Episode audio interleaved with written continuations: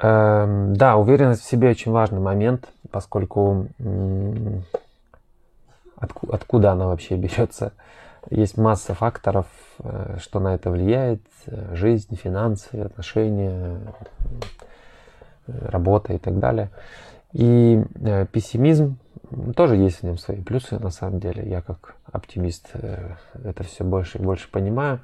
В пессимизме масса реальностей масса каких-то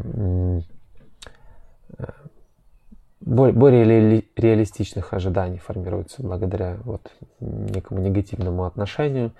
И порой мы это часто видим и слышим от родителей, когда родители начинают что-то рассказывать или там э, критиковать. Эм, у поколения, э, если не ошибаюсь, 60-е-80-е э, тоже очень принято